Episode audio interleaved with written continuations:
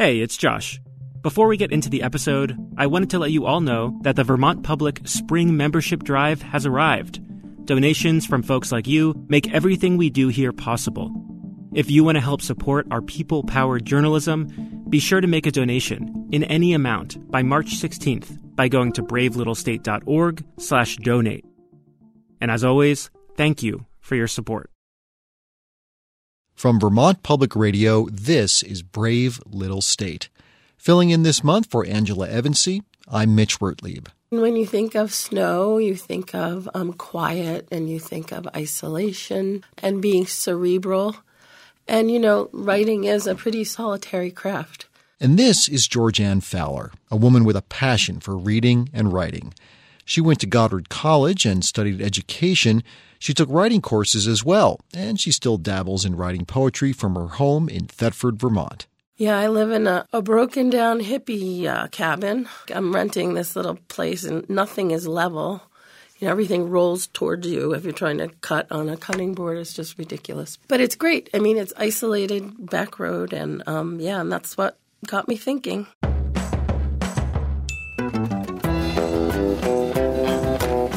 Here at Brave Little State, we take on a question that you have about Vermont, our region, or its people. Georgianne Fowler got to thinking, and she submitted this winning question What draws so many writers and poets to Vermont? Who are some well known writers and poets, both past and present? This month on the podcast, the literary luminaries of Vermont and why so many writers seem to thrive in the Green Mountain State. We have support from the VPR Innovation Fund. Welcome.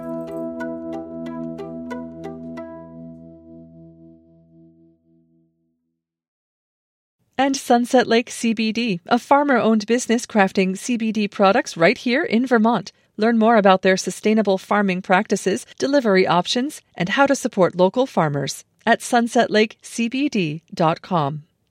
Thanks to VEDA for their support of Brave Little State. Since 1974, VEDA has helped Vermont businesses grow and thrive. From agriculture to energy, startups to family companies. Find solutions that fit your business Visit VEDA.org to start your next chapter today. And full disclosure before we dive in, when we first spoke to Georgianne Fowler, she was battling a nasty cold. Well, I started a new job last week, and of course, I'm working in early childhood ed, and everybody has green snot spackled all over their little faces. so, we're going to do our level best to answer Georgianne's question, and we're going to have a lot of fun doing it. But before we can explore why Vermont seems to be such an alluring place for writers, we need to establish if it really is. So I called up this guy. I'm Timothy Considine. I'm the regional economist for the U.S. Bureau of Labor Statistics New England Information Office. Considine walked me through the Bureau's website to find data on particular jobs within a region. And, as it turns out, there's actually a, a large concentration of, of writers and, and authors in the state relative to other states in the country. And across all the states in the District of Columbia, Vermont is within the top five for in terms of concentration of jobs within this uh, category. So, small state, lots of writers. And now we're going to meet some of them. The first is a personal favorite of our question asker, Georgianne. I would choose Kathryn Davis because she's such an unusual writer and um, such a accessible and interesting uh, person. A little backstory here. Kathryn Davis was Fowler's writing instructor at Goddard College in Plainfield and is currently the senior fiction writer on the faculty at Washington University in St. Louis. That's where the teaching gig is, but Davis chooses to live most of the year in Montpelier. I have absolutely no wish to leave this place. I like the winter. I think it's pretty wonderful. Davis has written eight novels. Her newest, published this year, is called The Silk Road. Fans of her work in these parts like to point out her novel The Thin Place from 2006, which puts the reader in a couple of Vermont cities and towns with some literary sleight of hand. The Thin Place is set in Montpelier and Calais, although they're not named. I wrote that during this brief period when we were in exile in New York State. So I could see hear better from there what it was like here. And I think I've always sort of done that. It's as if this place where I live is the very quiet, empty place where my spirit gets to expand to its fullest and will invite in all sorts of other things. So, love of winter, spiritual fulfillment, I kind of expected Vermont's natural beauty to be Davis's answer to the question of why Vermont is such a draw for writers. Then there are other places in the world um, that possess great natural beauty. So, for my own part, and of course, I can only really answer for myself, I think what is most attractive to me about living in Vermont as a writer is something that characterizes Vermont and the people of Vermont. And it's that sense here, very strong sense here, that nobody's going to tell you what to do, which of course operates in the state in good ways and bad ways. You know, school boards contend with the nobody's going to tell you what to do and have a lot of trouble with that often. Everybody wants to um, stick to their very own guns. But the feeling in the place, ever since I first moved here, which was back in 1969, was freedom, perfect freedom to do what you want to do. And and I I, I feel like the air is full of that here and continues to be that way. Hi, Jeffrey. Hey. How are you? Good, how are you? Great to see you. The next author I visited is well acquainted with that spirit of independence. I'm Jeffrey Lent, and I'm from Vermont, and I write fiction. I write novels. Jeffrey Lent lives in Randolph after many years making his home in Tunbridge. He and his wife Marion and two energetic English setter dogs all share space in an early 20th century Victorian home that once housed a local medical practice. Lent is the author of the 2001 New York Times bestseller In the Fall, the first of five novels that would follow. And books were always a part of his life growing up. Lent describes his parents as early hippies who predated the back to the land wave of the early 1970s by about 30 years. They went to Dartmouth to hear Robert Frost recite poetry and kept books all over the house. But Lent was still expected to work on the farm in North Pomfret, where he grew up. One of the things that really prepared me well for the life of a writer was growing up on a dairy farm because it doesn't matter if it's Christmas or the 4th of July or whatever, the cows still have to be milked, right? I mean, it's just, it's the way, it's the work has to be done. You're not going to a job, you don't have a day off. Our question asker, she wanted to know what makes Vermont uh, such an alluring place for writers and poets. Assuming that you think it is, and I'm not necessarily assuming that you do, what would you say the answer to that question is? You know, I think a couple of different things. Um, literally, the geographical location, being as close to New York and Boston as it is, and yet being a pastoral, lovely place. Um, so I think there's that part of it. I think the strong knit community is also really important. And I, I trace a lot of it to town meeting but the fact that we all know each other, and even though we may not really know, like the politics uh, of somebody, we can usually kind of guess. But there's something that transcends that, that keeps us in a larger community sense. You know, the volunteer fire departments, the first responders, they're our neighbors. We know who they are. When they when we need them and they show up, we know at least half of them, if not more. And I think that's an important aspect of it too, is community.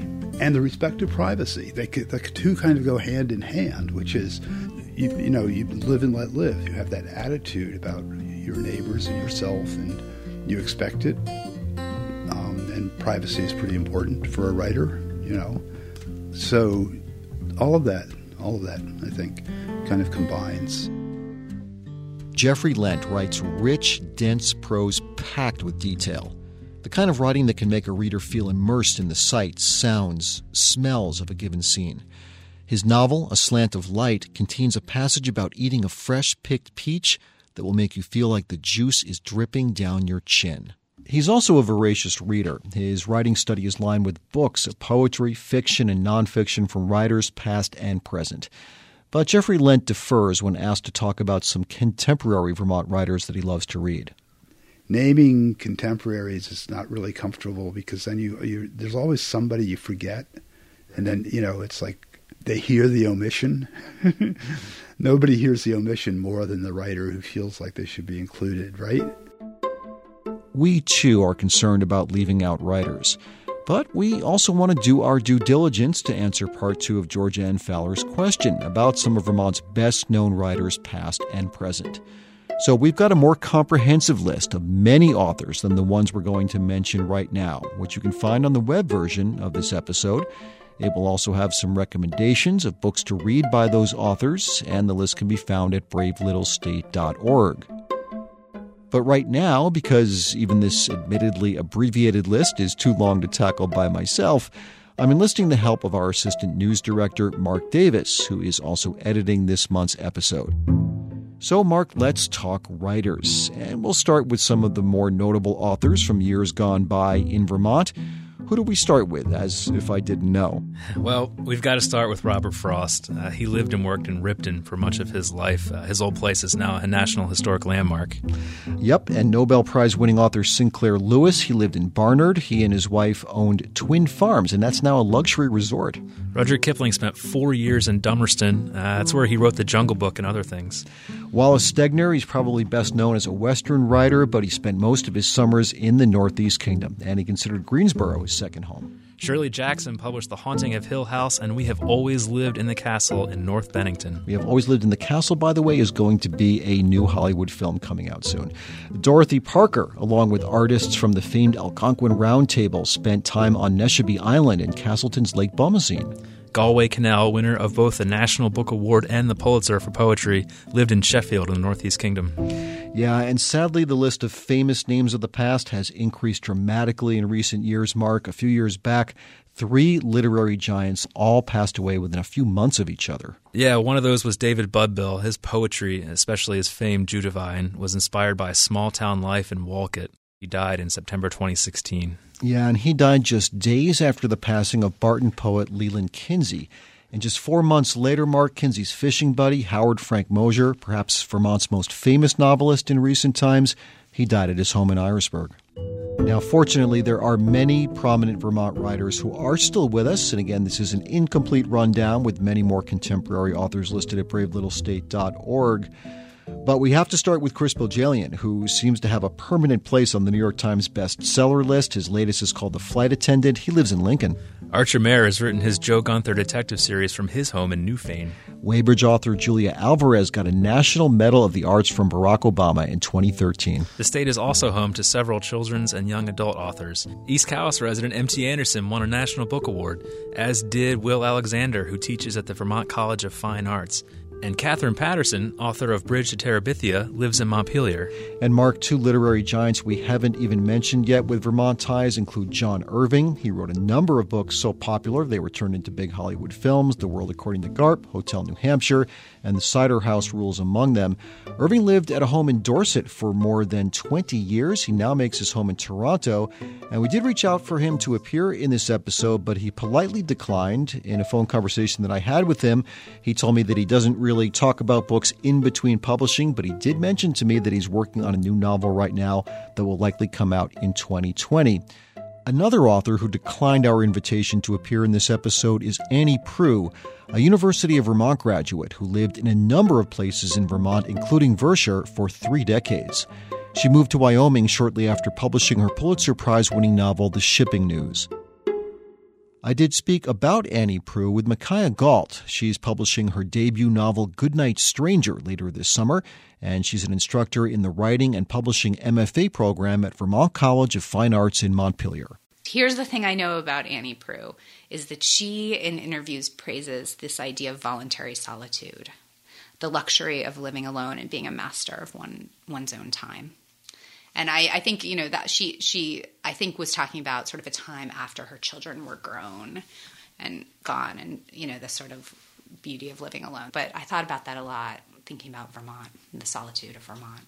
That solitude and yes, the natural beauty of Vermont has inspired a lot of the poetry written by Major Jackson. Oh, this is your study, huh? Yeah, yeah. This, wow. is where the magic happens, I guess. Beautiful. I meet with Major Jackson at his home in South Burlington. This is my guilty pleasure. I, I buy rare rare books, and I also sometimes. In his writing study, he shows me some of his most valued books, including a first edition volume of poetry by Gwendolyn Brooks, the first African American woman to win a Pulitzer Prize for poetry. About the author. Jackson is a professor of English at the University of Vermont who's published four volumes of poetry, including Roll Deep, which won the 2016 Vermont Book Award. Here he is now reading an excerpt from his poem Enchanters of Addison County. Romanticism has its detractors, which is why we lined the road with tea lit luminaries and fresh cut lemons. We called it making magic, then stormed the corners and porches of general stores, kissing whenever cars idled at four way stop signs or sought grade A maple syrup in tin containers. Jackson's dream of coming to Vermont began when he attended the Bread Loaf Writers Conference in Middlebury in 1996, a place a world away from the city of Philadelphia where he grew up. Jackson worked at Bread Loaf that summer as a waiter. We did a lot of hiking that summer when we weren't waiting tables and in classrooms or in the little theater listening to readings or lectures one of those evenings after all the, the, the, long day of poetry readings, we went skinny dipping in uh, Lake Pleiades, and the stars were out, and I remember thinking, someday I'm going to live here. And six years later, 2002, I moved here as a result of a position opening up in the English department. I was determined to get that job because I I had I had not in the six years returned to Vermont, but the memory of it stayed with me. Did you have any concerns about coming to, frankly, one of the whitest states in the country as an African American? Not an issue. Not an issue for me. I do not want to diminish the importance of race, but race is something invented by white people to keep and conquer others. And while I teach the importance of culture and ethnicity, I teach the literature and art of African Americans. I maintain connections with family and friends that does not have me have day to day anxieties about the fact that there's not enough Latinos, blacks, and Asians in Vermont. I have to admit, this is a response I did not expect. I get this question all the time, and no offense, it feels very kind of 20th century. I mean, we live in a more global age right now. Would I welcome more black barbers in Burlington? Yes, I would. However, I'm a stone's throw away from a wonderful Caribbean community in Montreal. Um, I have Haitian friends in, in Boston we're not as isolated as we once were in the 1950s, 60s, and 70s. Jackson says, in effect, the question is misdirected. Particularly asking people of color or African Americans, what do you think about the whiteness of Vermont? Is it troubling? Yes, it is troubling. I've never been chased by skinheads in Vermont. I've never been called the N word in Vermont. Even if someone thought about it, they never said it to my face. Has that happened to you elsewhere? Of course it has. Of course it has. Jackson is no stranger to Vermont's shortcomings, but for him, there is a level of, of decency around humanity and the environment and how we should treat each other. There's a there is for the most part a spiritualness about the place, at least that I see and sense, that has me feel comfortable. Um, the whiteness of Vermont is just a foregone, but At least it's a brand of whiteness that I can live with. We've already mentioned a lot of writers in this episode, but one name kept resurfacing every time I asked other writers for some of their personal favorites. Ruth Stone. Ruth Stone. Ruth Stone. Ruth Stone. Ruth Stone is a former poet laureate of Vermont who won the National Book Award for Poetry in 2002 and was a Pulitzer finalist in 2009. She died at her home in Ripton in 2011 after living in Goshen, Vermont for decades in a house that's now listed on the National Register of Historic Places. And thanks to the efforts of her heirs, an effort is underway to turn that property into a writer's retreat. One of those heirs recently welcomed me to her graduate MFA class for budding writers at Vermont College of Fine Arts in Montpelier. My name is Bianca Stone. I'm 35 years old and I live in Brandon, Vermont. I'm a poet, but I also do visual art and the occasional nonfiction. Bianca Stone comes from a long line of writers. Her mother, her aunt, sister, and brother are all authors in various genres. And then, of course, there's her grandmother. My grandmother was Ruth Stone. She was a poet and lived her whole life as a poet. Um, she moved to Vermont in the late 40s to a house in Goshen, which is a very small town near Breadloaf. No stores or anything in it, it's just in the mountains on a dirt road. And that's where she raised um, my mom and my two aunts, and subsequently me. How would you describe her poetry? She just was so good. She had such a musical um, voice. I feel like she wrote lots of ballads earlier on. She was very good at the sort of formal poetry that was big in the 40s when she first started writing, but she was able to subvert that.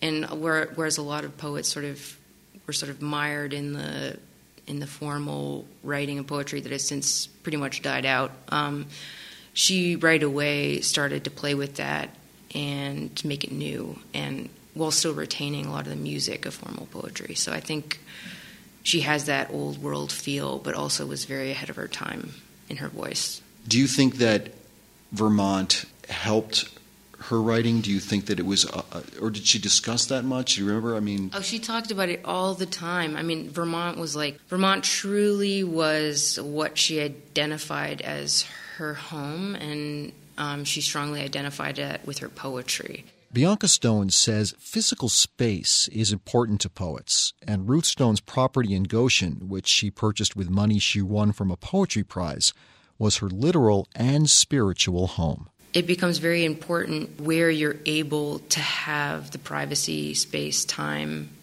to create your work, and she was looking for that and found it in Vermont when she happened upon this house for sale, went to look at it and fell in love with it and bought it right away, even without asking my grandfather first. Um, and it really was her writing haven.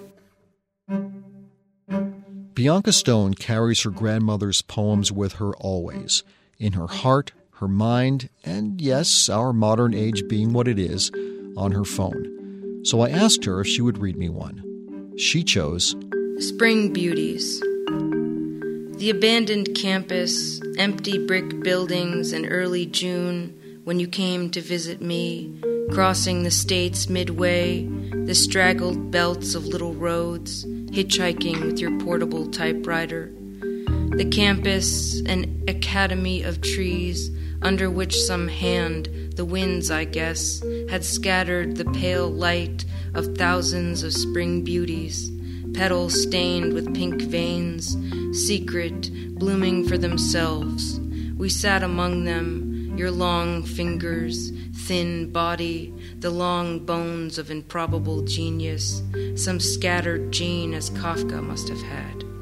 Your deep voice, this passing dust of miracles, that simple that was myself, half conscious as though each moment was a page where words appeared.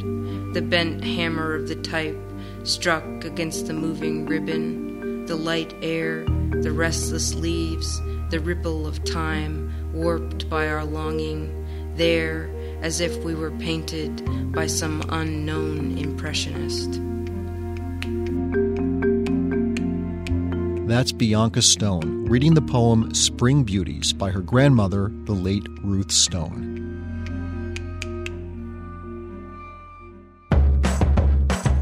Thanks so much for listening to the show this month. We've got links to more poetry readings, authors, and suggestions for their work at our website, bravelittlestate.org. Brave Little State is a production of Vermont Public Radio, and we have support from the VPR Innovation Fund. Our editor this month is Mark Davis, and the producer is Lynne McCrea. Our theme music is by Ty Gibbons. Other music in this episode by Blue Dot Sessions. We have engineering support from John Billingsley and digital support from Meg Malone. Special thanks this month to VPR's Bayla Metzger, Liam Elder Connors, Peter Engisch, and Noah Cutter. Also thanks to Nick Spengler. I'm Mitch Wertlieb. Angela Evancie will be back next month with a question about Vermont's old growth forests. Until then, remember be brave, ask questions.